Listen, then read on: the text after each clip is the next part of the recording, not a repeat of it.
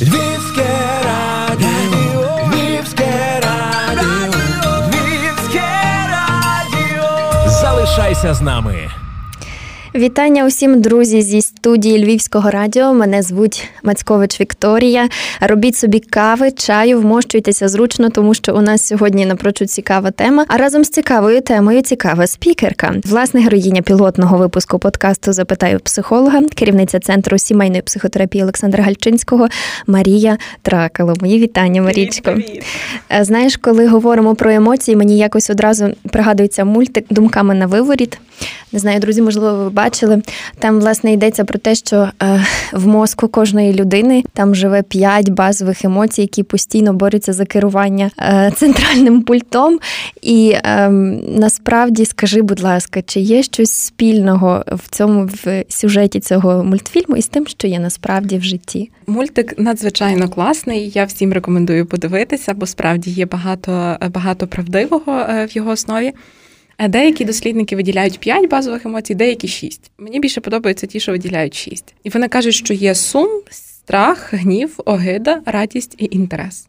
6. Інтерес. Так. Додатково. Я пропоную, оскільки в нас сьогодні достатньо багато запитань від вас, за що ми направду вдячні. Ми будемо одразу рухатися до запитань і, по ходу, власне, розбиратися в цій такій цікавій, непростій темі. Супер, в мене вже так знаєш, руки сверблять до Будь цих ласка. е, листочків. Обирай любу картку. Ем, Питає Софія: чи є добрі і погані емоції? Гарне питання як для початку. початок, так. Отже, немає добрих чи поганих емоцій, немає позитивних чи негативних емоцій. Емоції виконують сигнальну функцію, тобто визначення емоцій це є тілесна реакція на зовнішній подразник. Відповідно, якщо ззовні є якийсь певний подразник, то моє тіло на них реагує відповідною емоцією. Тепер увага: я не вибираю емоцію. Емоція це мимовільна реакція тіла. Коли на тебе буде бігти великий злий собака, ти не будеш обирати. Давайте я тут краще повідчуваю інтерес до нього. Або коли ем, там я тобі зараз візьму е, кусок е, е, сиру, такого, знаєш, який має різкий запах, дам понюхати, і ти не ну, і ти відчуєш зазвичай огиду, так? Тобто ти так відсахнешся. Що це означає? Ти не, не вибираєш не відчувати емоцію, так? Відповідно, тому немає добрих чи поганих. Вони просто сигналізують про те, що є в зовнішньому середовищі. Чому їх так стереотипно класифікують на добрі чи погані? Бо зазвичай, ну, що робити з сумом, страхом, гнівом і огидою люди мало знають. І вони просто не розуміють їхньої цінності і важливості. Але ми сьогодні їм про це розкажемо, і я сподіваюся, що після нашого подкасту вже ніхто не говоритиме про позитивні чи негативні емоції, бо всі вони корисні і вони просто виконують кожен свою функцію. Я собі пригадую цю класифікацію, насправді ще, мабуть, із підручника основи здоров'я, знаєш, де, де чітко було розписано позитивні, негативні.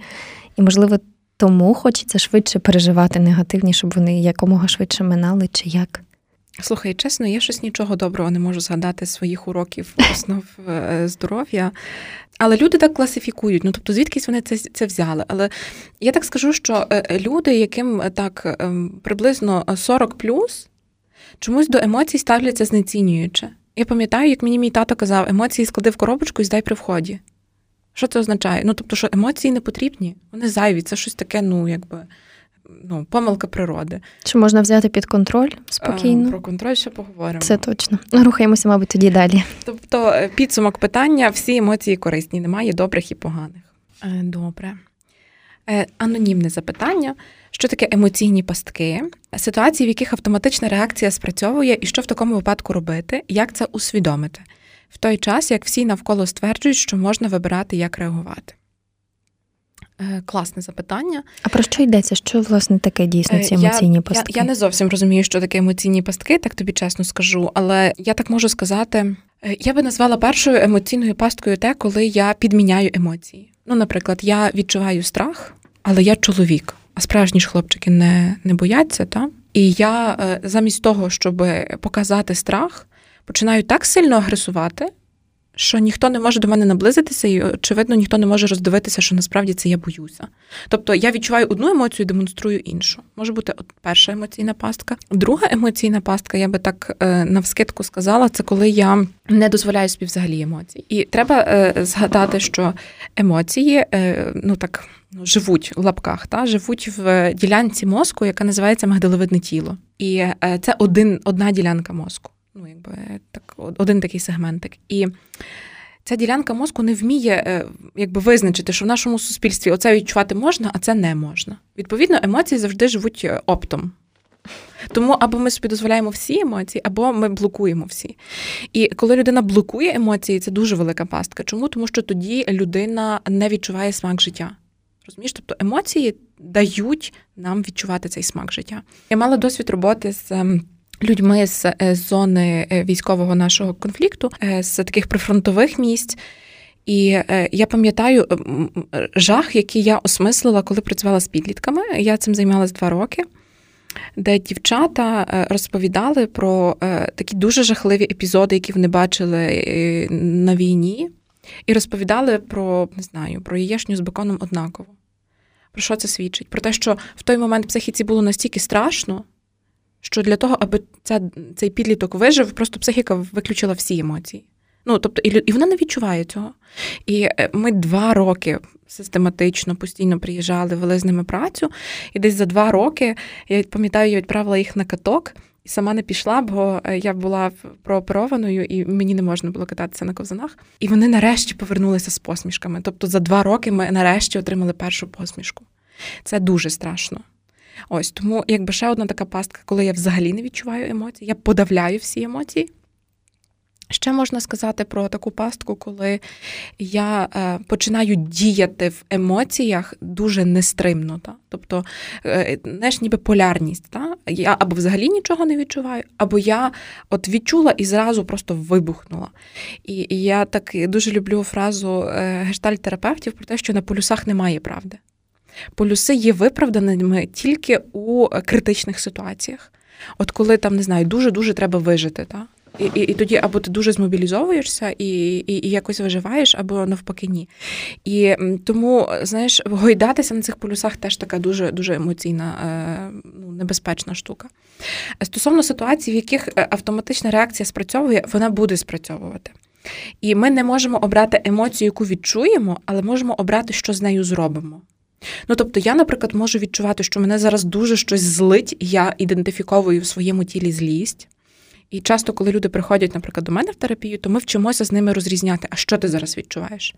Ну, бо людина інколи не може ідентифікувати, які тілесні емоції, е, верніше, які тілесні реакції, які емоції відповідають.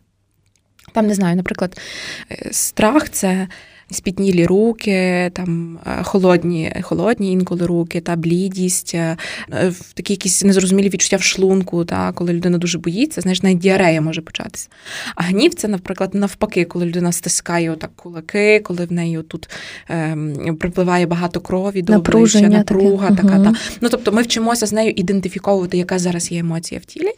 І далі, ну дивись, відчувати гнів я буду, але чи піду я ну, товкти зуби своєму сусіду? Питання. Я можу прийти і озвучити про свою емоцію. Що слухай, ти знаєш, я зараз злюсь. Це буде перший важливий крок. Другий важливий крок назвати на що я зараз злюсь. Тобто, що викликає таку мою емоцію і таку мою реакцію. А далі, чого я в цей момент потребую. І тоді це буде конструктивно. Та? І і, і дуже слушно кажуть, що е, про те, що ми можемо вибирати, як реагувати, бо ми справді можемо вибирати, як реагувати. І ем, я кажу, що ми будемо відчувати емоції протягом цілого життя, і це добре, це великий подарунок природи. Але питання, що ми з ним робимо, чи ми вміємо цим користуватися?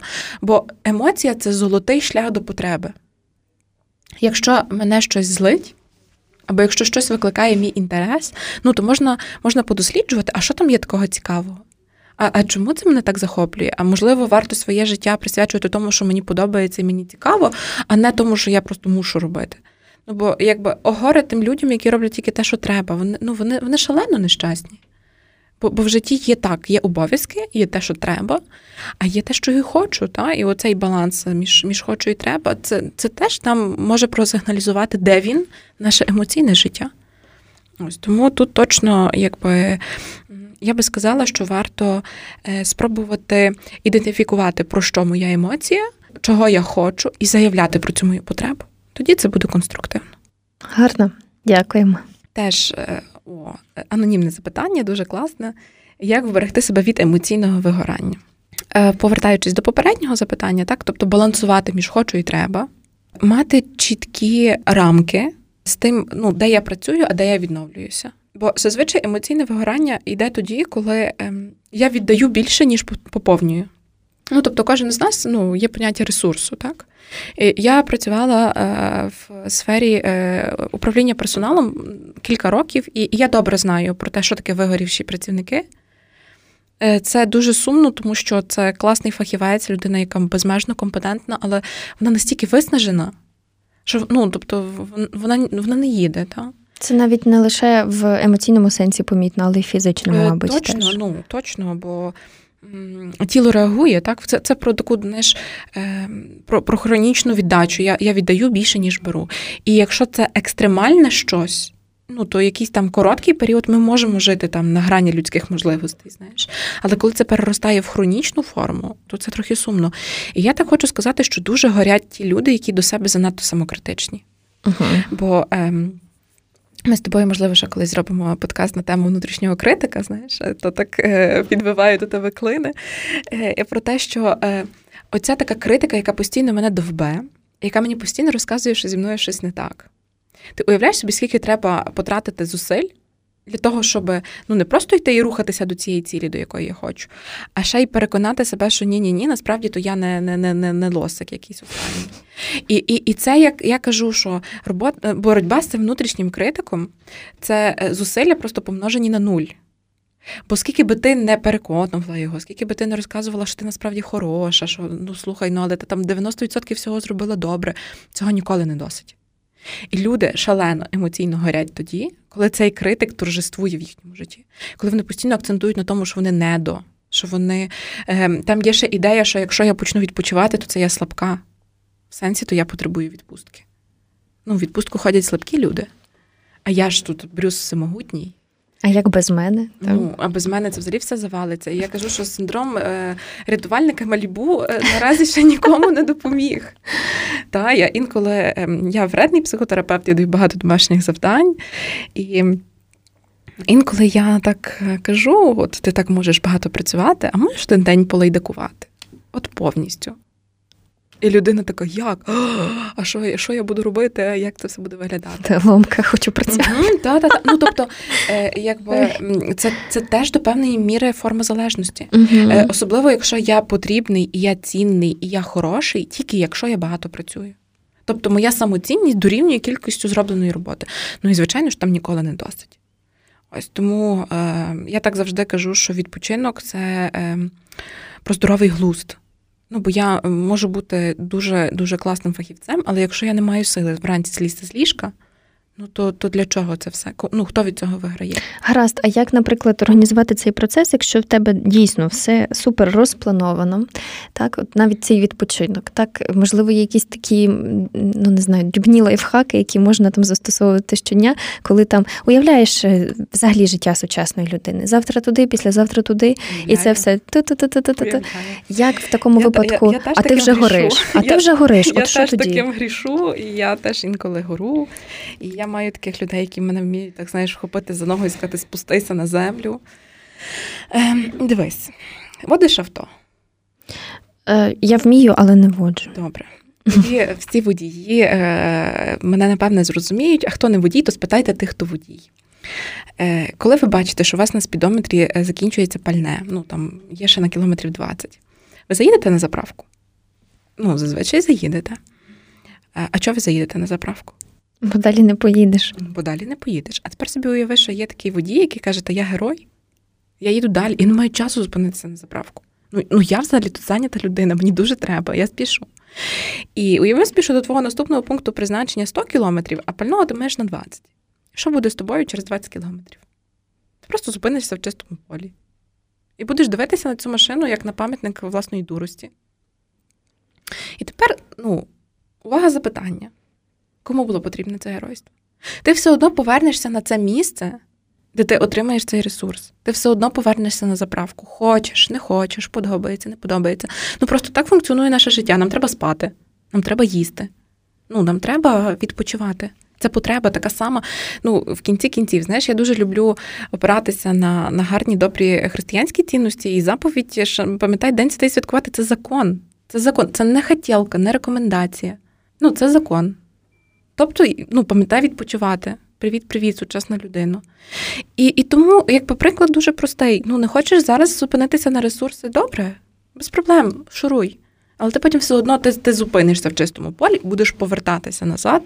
Очевидно, що на відновлення потратиш більше часу, ну бо ну, бо це ж треба буде пішки дотьопати до цієї заправки і потім з пальним продовжити рух. Тому така собі радість. Ті, хто обирають не відпочивати, а тільки бігти нон-стоп, вони забіжать. Ну, вони добіжать далі. Але питання плати. Ну, питання, скільки ми за це заплатимо. Тому тут тут, тут якби вибір кожного. І мені здається, Бог дав людині розум, сказав, користуйся.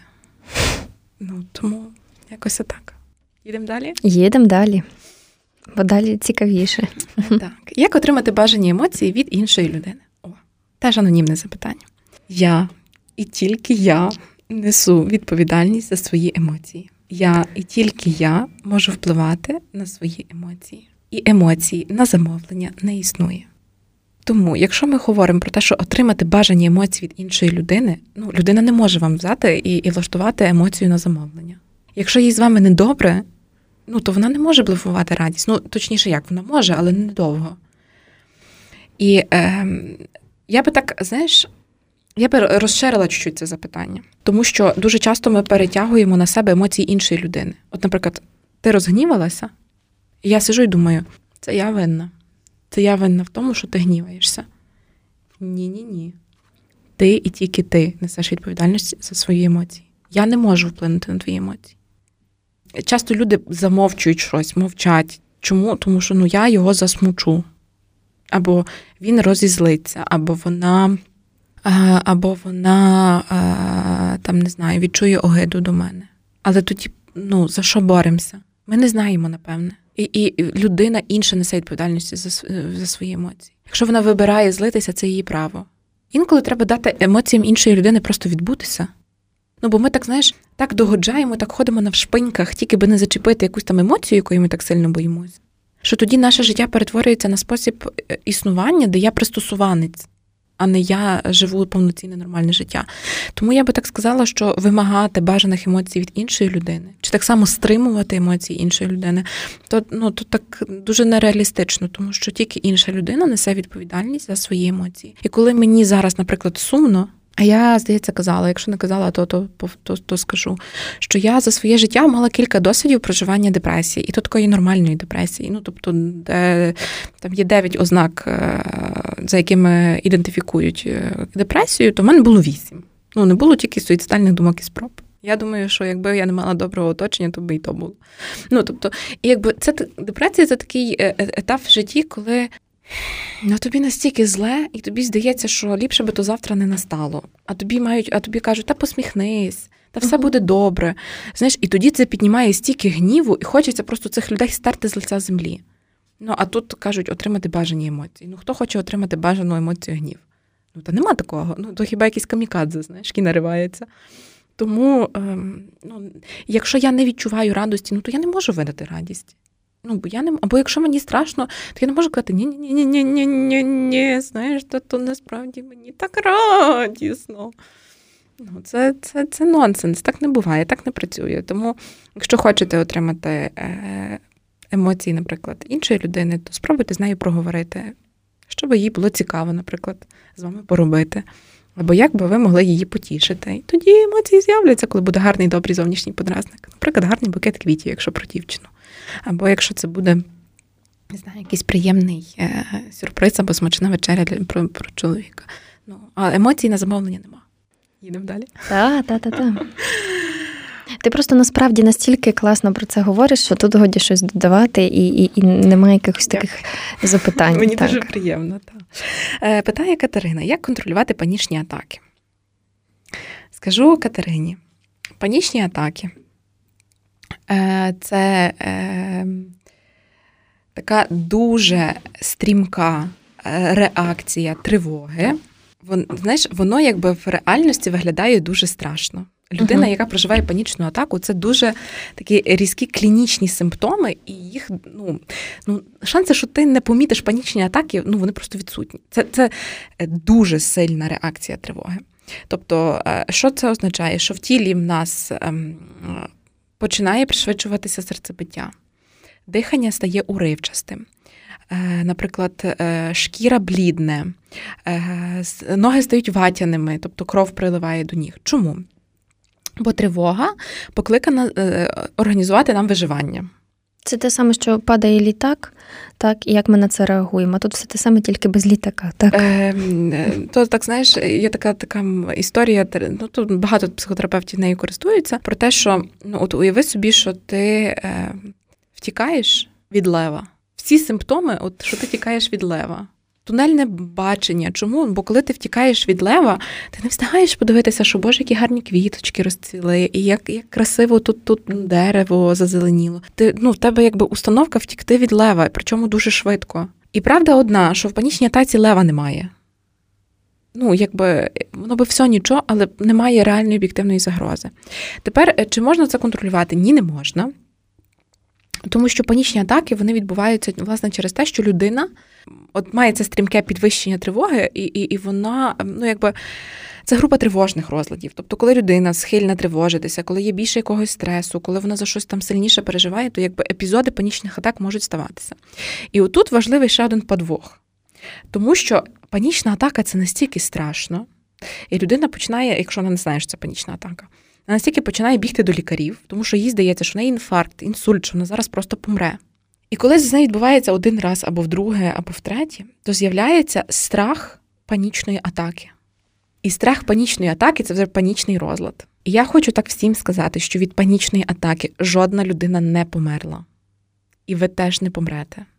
Але якщо ви вже відчуваєте, що страх того, що панічна атака повториться, починає паралізовувати ваше життя, ідіть до психотерапевта. Панічні атаки це Ем, ну, це просто симптом того, що є якась інша проблема. І тоді варто з'ясувати цю проблему, ніж ем, ніж постійно сидіти і і боятися. Бо ну, я так не хочу катастрофізовувати, знаєш, але інколи страх панічних атак він запускає дуже багато таких ну, вторинних ніби наслідків. Знаєш, ну, коли людина там починає, ну тобто тривога, вона ж ну, народ наш каже, в страха великі очі. І тоді людина починає ще ще сильніше боятися. І тоді в неї з'являється, наприклад, ідея, це я зараз фантазую, що якщо я вийду з дому, а раптом в мене там станеться панічна атака. І тоді я вже не виходжу з дому. Або як, ну, або якщо я піду на роботу, а мені стане погано, і мене не врятують. І і тоді я вже починаю не не йти на роботу. Ну, це я так дуже-дуже утрірую. Uh-huh, uh-huh. Але ну, сама панічна атака, здається, статистика, якщо я не помиляюся, каже, що за життя 25% людей проживають панічні атаки. Дивися, зараз не знаю наскільки це там інакше, але багато лікарів пов'язують е, появу таких станів після того, як ти перехворів вірусом. Так. ковідом. Е, ну, це ми говоримо про постковідний синдром. Так, так, так. І він є. І він часто проявляється е, з підвищеним рівнем тривожності, зниженням когнітивної активності. Тобто, це означає, що людині важче сконцентруватися, вона швидше втомлюється, в неї погіршується пам'ять, і це справді правда. І теж панічні атаки можуть бути як наслідок постковідного синдрому. Я би так казала, ну з цим насправді е, добре працюють психотерапевти.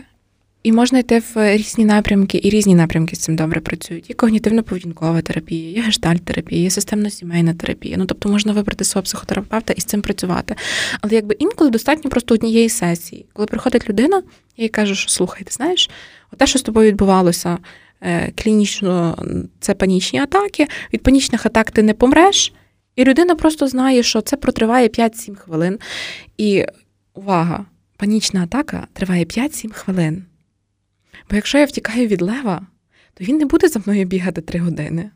Ну, я або за 5-7 хвилин втечу, ну або тут мені капець.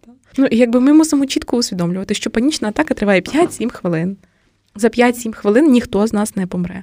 Але інколи я я насправді терапевтувала людей з панічними атаками, і інколи це люди, які сидять і по півроку чекають, живуть в стресі, що от о Боже, о Боже, а, а моя панічна атака повториться. І ну, якби і все життя людини зводиться до того, що моя панічна атака повториться. Ну і тоді це дуже страшно, тому що це псує якість життя людини. Тому, якби, якщо ви бачите з цим якусь проблему, то то зверніться до фахівця. Інколи ще я знаю, що виписують антидепресанти як е, боротьбу з панічними атаками. Ну, Мій досвід показує, що якби потім людина далі сидить і і, і вже тривожиться про наступну думку, про те, що що буде, коли я відміню антидепресанти. Угу. Ну, знаєш, і тоді якби проблема не вирішується. І якби і не треба її вирішувати, бо кажу, від панічної атаки ніхто не помирає. Бо якщо вам після сьогоднішнього ефіру стане легше в питанні панічних атак, то класно. Якщо не стане легше, то йдіть до фахівця. Панічні атаки добре піддаються е, терапії. Фантастично. Добре. Теж анонімно кажуть, що треба подивитися в очі страху, долати фобії. Чи це дійсно треба робити? Стрибати з парашутом, коли боїшся висоти і так далі. Класне запитання. Слухай, я розкажу, як я долала фобію. У мене в мене була фобія. та. Ти щурів боїшся. Я боюся щурів. Вже не боюся. Вже не боїшся. Тобто, як? Е, Мені неприємно з ними взаємодіяти, але це вже не фобія. І ти про це знаєш, бо ти писала про мій замок репортаж. Я думаю, от, от звідки ти про це знаєш? Окей, в мене була фобія. І взагалі, що таке фобія? Фобія це інтенсивний, непропорційно великий страх до якогось певного подразника. Подразник може бути маленький, а я тривогу роздуваю ну, розміром з космос. Фобії мають дуже чіткий послідовний процес їхнього е, ну, якби, опрацювання. Лікувати фобію, ну чи щось з нею робити, треба тільки тоді, коли е, це заважає вам жити. Ну, бо існує безмежно велика кількість людей, які там бояться змій, але вони не ходять в гори, не живуть в Карпатах, і їм якби атлічно. Ну і нічого з цим робити не треба. Коли я щось зробила своєю фобією, я жила е, в палаці Сосновського на Чупринки на першому поверсі. І одного прекрасного дня, коли почався карантин, я вела психотерапію в онлайні, бо ми тоді всі працювали в онлайні, і сіла на підвіконник. І сижу я на тому підвіконнику, і я в якийсь момент розумію, що в мене на сходах під е, вікном сидить щур на задніх лапах, гризе собі кусок хліба туристичного, очевидно. розумієш? І і моя клієнтка каже: Марія, Марія, Марішка, з тобою все добре. А я розумію, що я вже все, земля, земля, мене немає. В той момент я зрозуміла, що я з дому на роботу не вийду. Я набрала свою терапевтку і кажу: доктор Катю. Ми мусимо з цим щось зробити. Ну, бо моя фобія мені справді заважала. Тобто, це вже був такий критичний момент. До того це було ще цікавіше, бо я, наприклад, викидала сміття. Після того, е, пам'ятаєш, коли у Львові була проблема з вивезенням сміття? Криза, так. так. І е, я тоді, мій мій е, будинок, де я жила, він знаходився з, з різних боків, були були е, сміттєві баки. І щурів було так багато, що коли я так дивилась на цю гору, то вона вся скрипіла, скриготіла, рухалася і жила своїм життям. І, і розумієш, я настільки боялася, що я вмикала навушники, і я просто перебігала. Ну, тобто, там якихось тих 30 метрів мені треба було просто перебігти. І з усіх боків були ці смітники. Тобто, як би я не виходила, я все одно з цим зустрічалася. І коли Боже, Якби ти почитала Кінга, ти там, напевно, би. І я викидала сміття з відстані так ну, метрів десяти. Ну, тобто, якщо я попадала в сміттєвий бак, то сьогодні це було е, щастя комунальників. Якщо я туди не потрапляла, це були їхні проблеми. І це справді мені заважало жити. І опрацювання моєї фобії, я це опрацьовувала з когнітивно-поведінковою терапевткою. Є така штука, ну тобто е, покрокова. Поступова робота з тривогою. Тобто е, тут є ідея стрибнути з парашутом, якщо боїться, боїшся висоти. Ні-ні ні, не спрацює. Е, Чому? Тому що хвилинка нейробіології. Наш, е, Наше медалевидне тіло в якийсь момент записало цей подразник як занадто небезпечний. І що нам треба зробити? Нам треба дати йому коригуючий досвід, що насправді цей подразник не становить мені такої великої загрози. Е, Як це робиться? Складається покрокова експозиція. Моя терапевтка принесла на сесію щура. Ну, чи, чи, ну, коротше, щура. Я не знаю, як, де вона його взяла, що, як вона, е, ну, тобто, уяви собі. І ми з нею розписали е, план дій про те, що е, спочатку я заходжу в кімнату, е, щур стоїть в клітці в другому кінці кімнати, і мій рівень тривоги, наприклад, за шкалою від 1 до 10 це, не знаю, там 10. І тоді що ми робимо? Мигдалевидне тіло зразу піднімає рівень тривоги, Але коли ми залишаємося стояти, я, наприклад, стою в порозі, дивлюся на на цього щура в клітці, і за якийсь певний період часу моя тривога спадає. Я, наприклад, знаю, що моє мигдалевидне тіло перезаписує файл за 43 секунди. Тобто 43 секунди, і рівень моєї тривоги, наприклад, вже четвірка. Кльово. Я роблю два кроки вперед. І рівень тривоги так фух, знову піднімається під стелю. І я знову витримую. Це шалено неприємно. Це дуже неприємні відчуття.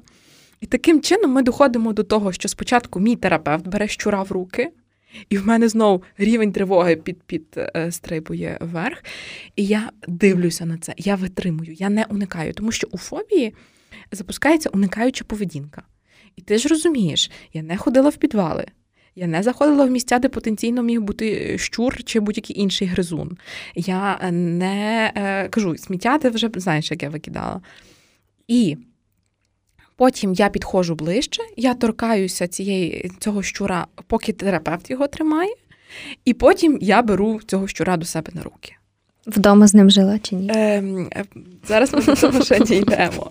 І якби поступово мигдалевидне тіло е, перезаписує, що насправді ну, щур це, це огидно, це неприємно, ніхто не сперечається. Але чи це об'єктивно така гігантська загроза, щоб я не могла зайти і і, і в кімнату, бо, бо там є тварина в клітці? Ні. Ні. І зараз я спокійно виношу сміття, гонорово ходжу попри смітників на роботу, і, і це не становить для мене якоїсь незручності. Про те, що чи жив в мене в хаті, жив. Мої прекрасні друзі. Я маю фантастичних друзів, волонтерів, з якими ми багато е, працюємо і, і, і, і дружимо. Цього року мені подарували на день народження щура. Я назвала його Фройдом. Е, Фройд прожив в мене в хаті кілька днів, і далі я зрозуміла, що це вже не фобія. Бо я спала в кімнаті з твариною. Раніше, коли десь в мене вдома заводилася миша, то я не спала всю ніч. Чому? Тому що тому що раптом вона залізе на мене, розумієш? І і якби і це це, це жахливо, тому що десь там шкрабне в селі миша, а в селі миші це якби ну я не кажу, що вони пішки ходили в мене по хаті. Ні. Ну але якби ну це миша, це якби ну це життя, це реальність. Ти йдеш по городі, по, по скошеній стерні, і там вони так всі шух-шух-шух шмигають. І я не, не йду по скошеній стерні, бо там гіпотетично є миші. І мій тато мені каже, ти що? А я не можу. Ну тобто я просто не можу. Та? Ну, Тобто це такі тілесні ем, відчуття, ну що ти стоїш, завмираєш і і, і, і біжиш, так ніби то не миша, а не знаю що. Ось тому в мене був цей щур, він жив в мене в клітці, я навіть його годувала. Але я зрозуміла, що це ну, це просто про огиду, про якусь практичність. Я багато їжджу. І тому якби я я продала свого Фройда, але я ще раз і ще раз зрозуміла, що це вже не фобія, бо я несла його за пазухою під курткою, і якби ну це точно вже не про фобію. Тобто ти рекомендуєш не робити чогось таких якихось різких рухів на подолання фобій? Е, ну тако, е, стрибнути з парашутом, щоб подолати страх висоти, не варіант, і кинути людину в воду, щоб вона навчилася плавати, теж не варіант. Це має бути поступове. Ну, тобто має відбуватися ця, Боже, мудре слово. Я зараз скажу, але не факт, що не помилюся. Здається, це габітуація. Тобто, коли я толерую рівень тривоги, і вона тоді падає. І якщо ми хочемо навчити ну, допомогти людині подолати страх води, то спочатку ми дивимося на воду. Ну, бо я теж якби ну не одразу прийшла в експозицію. Спочатку я багато дивилася відюшок про щурів. Потім ми на площі митній з моєю терапевткою. Е, вона мені ще так гарно розказала Марічко, там, знаєш, біля Старгорода є теж смітники. Вона мені така каже, що е, знаєте, я тут йшла до, з вами на зустріч, от на цьому третьому, от от якраз сидів щурик. І я ж розумію, що вона мене розводить як пачку юпі, але все, ну тобто мозок почув, що там сидів щур, і я мала підійти до цього смітника дивитися всередину, знаючи, що там є щур, ну чи гіпотетично може бути щур, і і витримати цих 40, 43 секунди. Так? І, і це був дуже смішний момент. Катю, вибач, це, будь ласка, але я мушу про це розповісти. Е, коли я стою, а ти ж розумієш, ну що це рівень такий тривоги, де вона там шкалить.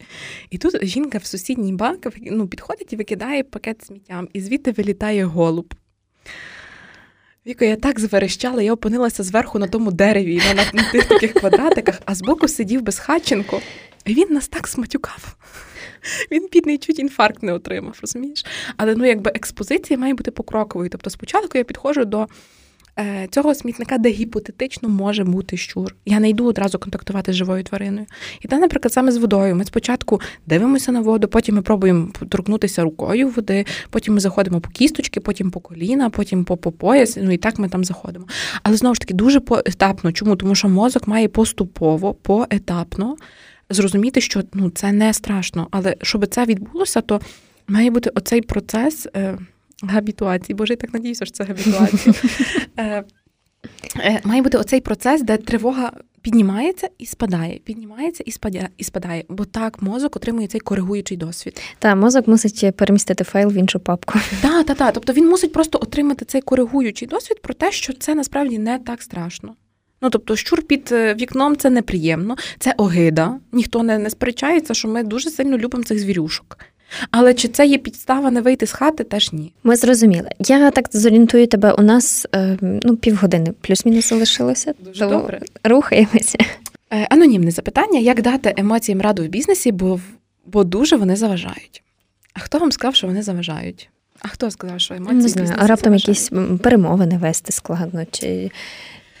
Добре. Е, теж розкажу процес моєї терапевтичної практики, бо мені здається, це буде так досить доречно. Емоція у бізнесі дуже корисна. Поясню чому.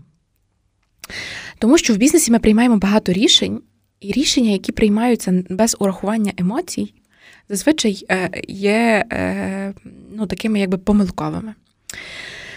Звісно, було б класно це малювати, ну, але нема на чому малювати. Тому я розказую, а ви фантазуйте. Уявіть собі таку параболу. Та? Боже, я теж надіюся, що це парабола. Я так з математикою Слухай, не дуже так, дружу. Так виглядає, що це воно. Будемо вдвох тоді. Тобто, от, така, така горочка. Та? І е, якщо ми будемо мати на ній чотири точки, то перша точка це буде таке, таке, таке місце, де я, наприклад, відчуваю голод. От я ідентифікую, що це голод. Як ми відчуваємо голод? Десь тут, всередині, е, на животі є такі дискомфортні відчуття, може бути більше слини. Е, ну, якби голод ти, ти вмієш ідентифікувати. Далі наступний пункт, ми так їдемо вверх по цій горочці. Та? Це те, що я так собі думаю, ну що б я таке їла? Ну, що б я таке хотіла? Я б їла кефір. О. Далі я приходжу в молочний магазин. Е, я купляю собі кефір, з'їдаю його, тобто я дію. І останнє внизу цієї горочки мені добре. Ну, тобто я відчуваю ситість, е, я з'їла те, що я хотіла. Тепер дивись, якщо це правильно, і рішення було прийняте правильно, тобто перший пункт я правильно ідентифікувала потребу, далі я вибрала, що я хочу з цим зробити. Далі я пішла, зробила, то остання точка, вона якби має так, знаєш, ніби має співпасти. Чому це важливо? Це ніби такий банальний приклад, так? Але тепер собі уяви, що я тут ідентифіковую, що я хочу їсти. Далі я думаю, що би я з цим зробила, і я натягую ще одного кожуха. І потім я е, ходжу в тому кожусі, і в кінці фінальна точка це задовільнило мою потребу? Ні, не задовільнило. Або, наприклад, я ідентифікувала, що я хочу їсти, я е, зрозуміла, що я би їла кефір, я приходжу в булочну, починаю скандалити, якого милого в булочній не продають кефір. Я ж то кефіру взагалі-то хочу. А мені такі кажуть, тьотя, от молочний магазин через дорогу, тут ми булочки продаємо. Тобто, ну, зноска, та? я прийшла задовільняти свою потребу не в те місце, де я можу її задовільнити. І тоді, якби я виходжу з лайни добре, ну, з'їла булочку, а хотіла я кефіру, мені буде добре. Ну, тобто, я якби е, голод закидала, але ну, сатисфакції не отримала. Тобто емоції в бізнесі можуть е, мотивувати і і вирішувати проблеми? Єп. Вау! Єп. Тепер дивися, керівник відчуває, що його щось роздратувало. І якщо він запитає себе, йдемо по цій горочці знову вверх, що мене так злить? Ну, тобто, оцей працівник, та? А а що саме? Ну, тобто, не він, як цілісна особа, а щось пішло не так. Та? І тоді я йду і з'ясовую, що пішло не так, і я ліквідовую цю причину. А не я просто злюся в нікуди і тоді, якби ну просто багато агресії, але вона нікуди не напрямлена, відповідно, і користі з неї небагато. Або, наприклад, мені страшно взяти кредит. І страх, що каже, придивись уважно, перерахуй ще раз, чи ти зможеш. Ну, бо страх загострює увагу, та пильність. Подивись, з чого ти будеш його виплачувати. Може, тобі треба не на, не на таку суму, а може не в цьому банку, а може залучше ще щось. Ну тобто, розумієш, коли я дослухаюся до своїх емоцій в бізнесі, ймовірність, що я нароблю помилок, буде набагато менша. Проблема тоді, коли людина в бізнесі не може собі дати раду з цими емоціями, тобто, коли рулять емоції, а не осмислення. Бо ця горочка її так можна умовно поділити ніби на два рівні. Перший рівень це емоційний. А другий рівень це раціональний. Тому що емоційно я відчуваю, ну тобто, що що, ну, що я хочу їсти. Тобто, це якби ну, я ідентифіковую відчуття, почуття в тілі. Але що я з ними роблю, це вже про розум, це вже про раціо. І відповідно, якщо я можу осмислити свої відчуття, ну тоді все дуже класно. Я мала такий досвід, коли я вела е, клієнта. І він дуже класний був ем, операційний директор, ну справді класний. Але підприємство йде на ріст, а його так ніби спаралізувало. Він прийшов з тим, що ну, якби, от вони просто дуже швидко виросли як підприємство. Вони там перейшли на великий е, мільйонний оборот. І він каже: Я не можу. Ну, тобто я технічно знаю, що робити, але мені настільки страшно, що я не можу, ну я не можу цим керувати.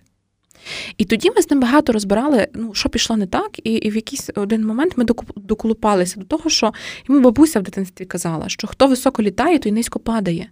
І бути успішним це страшно. І людина банально боїться страху, страху успіху. Тобто вона боїться, що якщо вона стане успішною, то вона буде поганою. І оця тривога, так, вона просто паралізує, тому що страх каже: бийся, втікай, бо прикинься мертвим. В даному випадку прикинься мертвим. І і коли ми забрали це, ну то то зараз він дуже класно керує цим бізнесом. І і справді я я веду багато людей, які працюють в сфері різних е, напрямків, і всім потрібні емоції. І і ті, хто HR, колеги мені точно не дадуть збрехати про те, що ем, так, важливі хардскіли людини, тобто те, що вона вміє робити. Але якщо емоційно вона не не є. Ем, немає цього емоційного інтелекту, то з нею дуже важко працювати. І, наприклад, я зараз багато працюю з тим, що я адаптовую нових працівників. Коли підприємство знає, що є якийсь цінний працівник, і їм ну, потрібно, щоб ця людина ну, залишилася. І і вони, наприклад, наймають окремо мене як ем, людину, яка буде супроводжувати цього нового працівника. І я протягом 10 сесій я працюю з цією людиною. Тобто це два з половиною місяці, такої ніби психологічної адаптації. І знаєш, через що дуже часто йдуть класні люди з е, підприємств через те, що не справляються з тривогою. Тобто я непоганий фахівець, але я настільки боюся, що якщо я зроблю якусь помилку, вони мене виженуть що я краще взагалі піду скоренько, поки я не зробив цієї помилки, і вони мене не вигнали. Краще я сам піду. І і людям, наприклад, на початку, коли вони приходять на роботу, їм треба дати багато безпеки, тобто допомогти впоратися з цією тривогою. І я так хочу сказати, що е, я ще не бачила добрих керівників, які не вміють працювати в команді, а праця в команді це праця з емоціями. І якщо ви бачите, що ви не даєте собі раду, то йдіть Вчіться емоційному інтелекту. Бо я не бачила успішних людей, які би не не навчилися взаємодіяти зі своїми емоціями. Якщо ви хочете бути класним профі в своєму напрямку, то йдіть і вчіться взаємодіяти з емоціями. Ви не подолаєте емоції. Емоції неможливо перемогти. І тому з ними треба тільки навчитися взаємодіяти. І в бізнесі, коли ви навчитеся з ними класно взаємодіяти, це будуть ваші незмінні е, допомічники. І ви не будете займатися е, е, чим попад, ви не будете приймати якісь такі ну, неосмислені рішення. Чому? Бо ваші емоції ну, вони живуть в тілі, а тіло не здуриш, тіло ніколи не бреше. Тіло не вміє брехати. Вміє брехати хіба наша лобна кора, якій насаджують багато нездорових установок в дитинстві, ну і в підлітковому віці. Тому навчіться взаємодіяти своїми емоціями в бізнесі, і я вам даю просто гарантію того, що ви будете набагато більше зреалізовані. А якщо ви не знаєте, як це зробити, ну то велкам до психотерапевта. Так. Класно. Класно, я думаю, що ти багато надихаєш людей теж. Я гадаю, що нам варто перейти у формат бліців. Угу. Питає Міша, як зробити так, щоб небажана емоція не вмикалась, коли розум не хоче, а серце хоче. Е, знову ж таки, ми вже трохи про це говорили, та? осмислювати, що емоція, яка зараз виникає, є наслідком якогось подразника. Знайти, що викликає цю емоцію, і, відповідно, усунути, якщо це небажана емоція. І е, коли розум не хоче, а серце хоче. Е, Добре, я собі так зараз пофантазую, Михайле, що це ви, наприклад, про стосунки. Я не знаю, чи це ви про стосунки, але це моя така фантазія. І я хочу сказати, що в стосунках вам має бути цілком добре. Не може бути так, що розум дає добро, а емоції ні, або навпаки. Якщо щось таке є, то ну це не дуже добра ідея. І тоді тут треба зрозуміти, що йде не так, де є ці ваші, наприклад, ем, вузькі місця, або є якісь установки або обмеження, і тоді, е, наче подружити.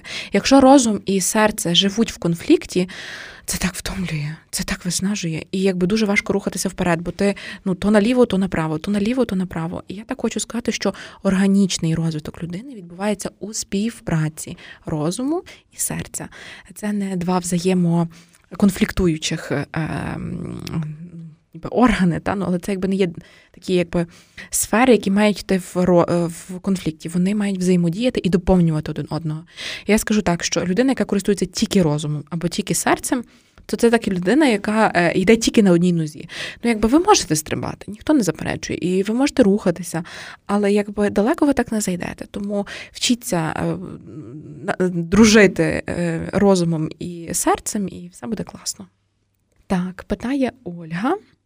Кажуть, не бери близько до серця. Як справитися з емоціями, коли їх забагато? Дурна ідея не брати близько до серця, бо е, бо не брати близько до серця це мені так знаєш, попахує знеціненням. От, ну, та, та не звертай уваги, та це ніби не важливо. Тобто твої емоції не важливі.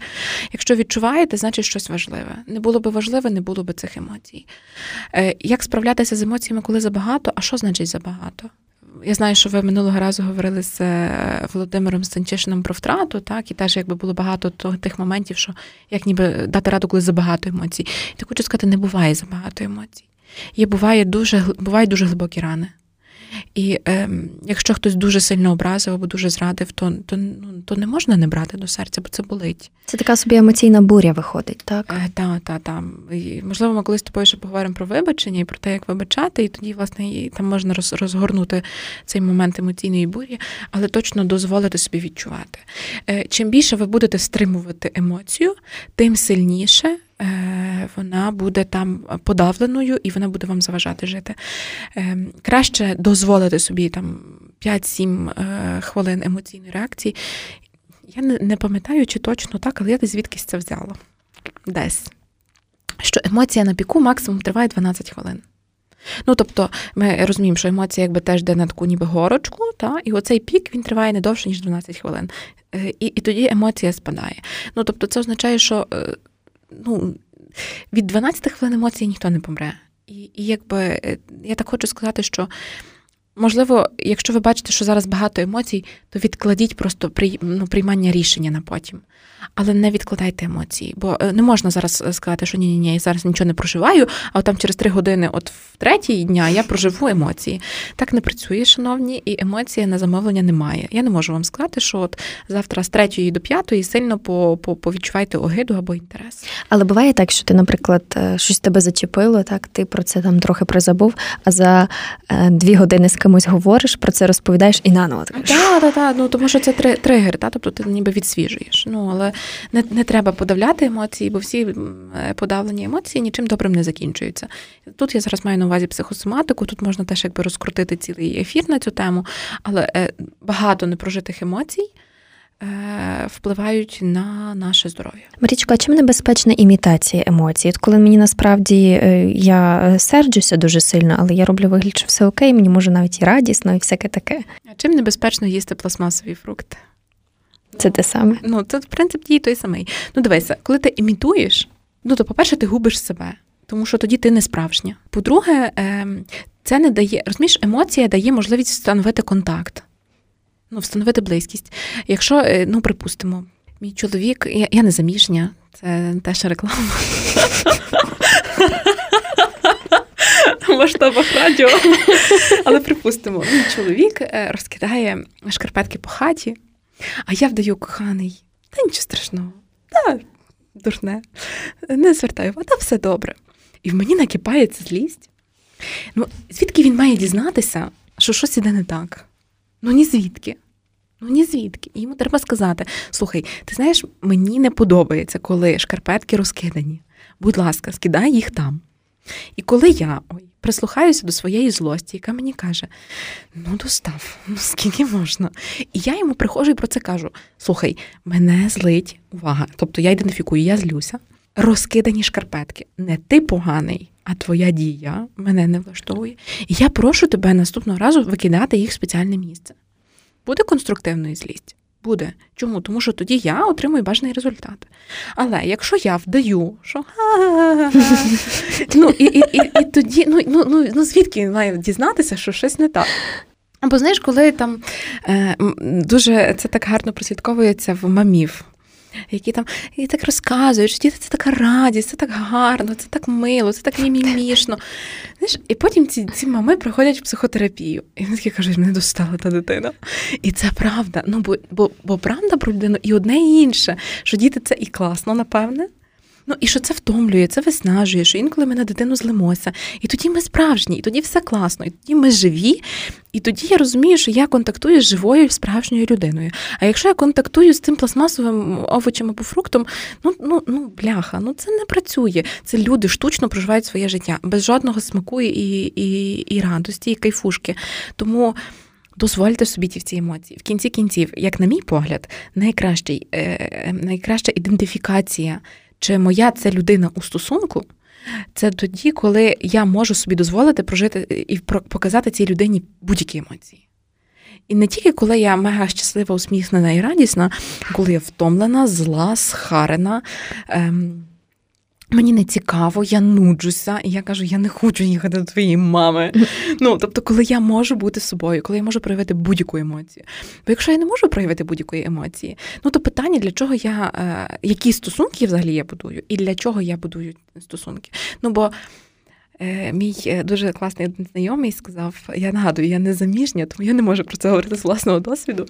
Але що в шлюбі буде або гірше, або так само. Ну, тобто, якщо я блефую перед своїм хлопцем е, сьогодні, то в шлюбі я не почну там розкривати себе як е, пелюстки трояндочок. Ну, не буде такого кіна. Тому, якщо ви вже сьогодні не можете перед своїм партнером е, бути справжньою, повністю емоційною, боятися, злитися, е, казати, що мені огидно щось там робити і так далі, то кіна не буде. То, то кіна не буде. Ну то, то, то, то якось отак. Без хеппі-ендів, добре. Е, як розкрити свої емоції та взагалі відчувати світ? Таке відчуття, що я зовсім не переживаю емоцій. Питання теж анонімне. Е, вчитися. Е, вчитися, е, я скажу так, що ви точно відчуваєте емоції. Бо якщо є такий розлад в психіатрії, називається алекситемія. І це точно.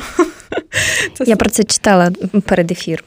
Так, алекситемія, і таке зустрічається вкрай рідко. Але може бути так, що ви просто подивляєте емоції і не вмієте їх зідентифікувати. Але ви точно відчуваєте.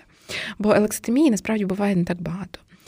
І е, щоб розкрити свої емоції, ну треба вчитися. Ну тобто, звичайно, дуже добра ідея це піти до психотерапевта. А е, якщо так, ем, то можна, знаєте. Ем, е, є такі вправи, які покликані на на розвиток чутливості, розвиток сенситивності, розвиток ем, ну, того, що от я пробую, наприклад, там щось на запах.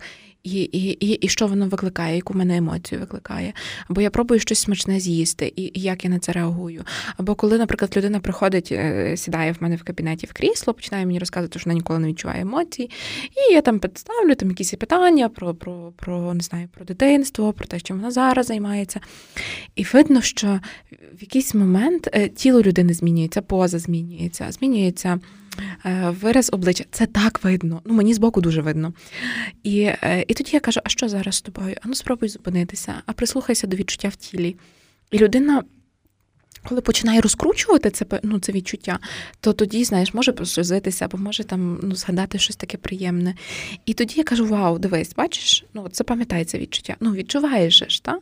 І тоді ми просто роз, роз, збільшуємо цей якби, е, спектр, який ем, ну, якби, е, робить людину чутливішою.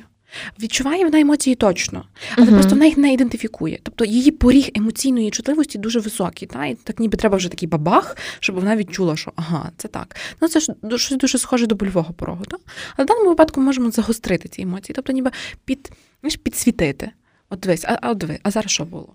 Ти розказуєш це, і ти так стиснув крісло сильно. Та а що це було? Може, це був гнів? А ну так прислухайся. А, точно, це був гнів. А і тоді ми вчимося ідентифіковувати. Але це можна дуже дуже легко роз, розпрацювати, тому це не є якась там катастрофа. Питає Анна, як правильно е, дати вихід агресії, щоб нікому не зашкодити? Там е, два питання mm-hmm. просто вони дуже суміжні, вони перегукуються mm-hmm. між собою. І Наталя, як контролювати емоції, тобто не тримати у собі, проте і не зриватися на комусь. Про вихід агресії. Добре. Агресія це є емоція, яку справді недостатньо проговорювати, їй треба давати волю. А щоб дати вихід агресії, можна е, кричати, товкти щось, е, стрибати, е, побити подушку. Е, варіантів 100-500. Але важливо, щоб емоція виходила екологічно. Що я маю на увазі? Не має постраждати жодна інша людина і ви. Тобто ми дбаємо спочатку про безпеку. Про контроль над емоціями. Контролювати емоції фізіологічно неможливо. За контроль відповідає лобна кора, це оця префронтальна частина мозку, емоції це медалевидне тіло. Лобна кора працює повільно. Це як порівняйте. ну, Добре, я не буду наводити цього прикладу, тому що образити. добре. Але ну, тобто, знаєте, якби е, ну, коли ви рухаєтесь на е, самокаті і на е, не знаю, на, на велосипеді, ну тобто швидкість руху дуже різна. Мигдаловидне тіло спрацьовує швидше. Бо коли ви, наприклад, переходите пішохідний перехід і на вас наїжджає машина, то ви ж не осмислюєте, що от зараз може бути щось дуже потенційно небезпечне. Ви відстрибуєте автоматично, осмислити, що це цей чорний мерседес може мене збити, і це так дорого, і так далі. Дуже люблю приводити цей приклад. Ну, це якби, ну, поки ви про це все подумаєте, то вже буде пізно відстрибувати. Тому мигдалевидне тіло і емоції спрацьовують швидше. І, відповідно, е, е, фізіологічно, будь ласка, запам'ятайте собі, що контролювати емоції неможливо. Ось, Але можливо ну, якби, е, вибирати варіанти, як зреагувати. Тобто, коли ми говоримо власне про гнів, то я можу прийти і сказати, слухай, я дуже злюся на тебе. І, і, і якщо людина не розуміє, то е, чому важлива агресія? Тому що вона дає моєму ну, опоненту зрозуміти, що зі мною так не можна поводитися, що щось іде не так, і хтось залазить на мою територію і на мої межі, і сказати: ну інколи треба, що стоп, ну так не може бути, зі мною так не можна поводитись. Тому всім людям. Які тамують свою агресію, я так хочу сказати, що ви стаєте дуже легкими жертвами насилля, і він беззахисні в теперішньому світі, тому якби природа не неспроста подбала про про агресію і гнів. Це дуже корисна насправді емоція. Ну і е, має бути просто екологічний вихід. Інколи ми кричимо, інколи ми щось трощимо, інколи ми рвемо папір, інколи ми. Я, в мене є там в кабінеті е, кульки, така велика палка, якою ми товчемо подушку. Там можна щось бити, щось рвати, щось трощити. Варіантів дуже багато. Але ну, її не треба тамувати. Угу. Теж анонімне запитання: як переживати сум або агресію, якщо вони ніколи в житті не проявляються? Ем, питання, знову ж таки, вони точно проявляються. Можливо, просто ви їх тамуєте. Можливо, ви їх запхали десь так глибоко під плінтус, що ем, що це був тоді, можливо, єдиний спосіб вижити. Та? Але е, тоді я би так сказала, йти до психотерапевта, бо переживати сум і агресію можна в безпечному просторі. І точно терапевтичний кабінет це безпечний простір. Ось і точно ви е, ви їх маєте, просто можливо не знаєте. Можливо, не дуже затамовані, бо було багато болю, багато суму, та або в даному випадку багато агресії. Е, Стас питає, як досягнути гармонії з собою. Це останнє запитання? Це передостаннє. Передостаннє. Може, залишимо на кінець? Е, давай, добре. Вибач, вибачте, Стас. Анонімні. Закриті емоції це захисний механізм. Від чого і для чого? Я не знаю, що таке закриті емоції. Е, добре. Я, Давайте так, я перефразую. Затамовані емоції це захисний механізм. Від чого і для чого? Чому я так кажу е, затамовані? Тому що емоції точно були. Але, наприклад, якщо я була дитиною і я відчувала ці емоції, але поряд зі мною був хтось дуже великий, дуже страшний, або якийсь насильник, або я мала фізично, я була фізично слабшою, або, наприклад, коли це було був булінг в школі, і їх було більше, а я була слабшою, то єдиний спосіб вижити був затамувати ці емоції, не відчувати. І тоді це допомогло вижити. Але е, е, сьогодні, якби той механізм врятував вчора, але сьогодні він заважає жити. я так скажу, що я мала в дитинстві досвід булінгу, і то такого дуже жорстокого булінгу в школі. І ну, я виросла, ну там, поки не потрапила до свого психотерапевта, ну я якби. Ну, я взагалі не мало що відчувала. Ну, я знала, що треба вчитися, треба працювати. Які емоції? Емоції, ну, емоції це не важливо, наші ті емоції. І е, якби тоді це просто допомогло мені вижити, тому що якби я тоді з тими однокласниками проживала весь той жах, який творився в моєму класі, ну то було б дуже невесело. Не, не та? Але сьогодні ну, я не хочу жити з цим механізмом. Я хочу бути мати повнокровне життя, я хочу бути ну, живою. Тому, е, якщо вас турбує та, цей цей такий механізм подавлених емоцій, то. Е, то не, не бійтеся сьогодні спробувати їх випустити. І ну, тоді, напевно, якщо ви затамували ці емоції, то це допомогло вам вам врятуватися. Ну і що останнє? Гармонія. Та е, Стас е, про гармонію з собою. Е, я би так сказала, що прийняти в собі все, все, інтегрувати в собі все інтегрувати і розум, і серце, і почуття, і мрії, і бажання, і пристрасті, і і, і все, що все, що є. Передивитися, що з цього добре, що погане, е, зрозуміти, як я собі це дозволяю. Бо якщо я, я чогось собі не дозволяю, то питання, звідки в мене це?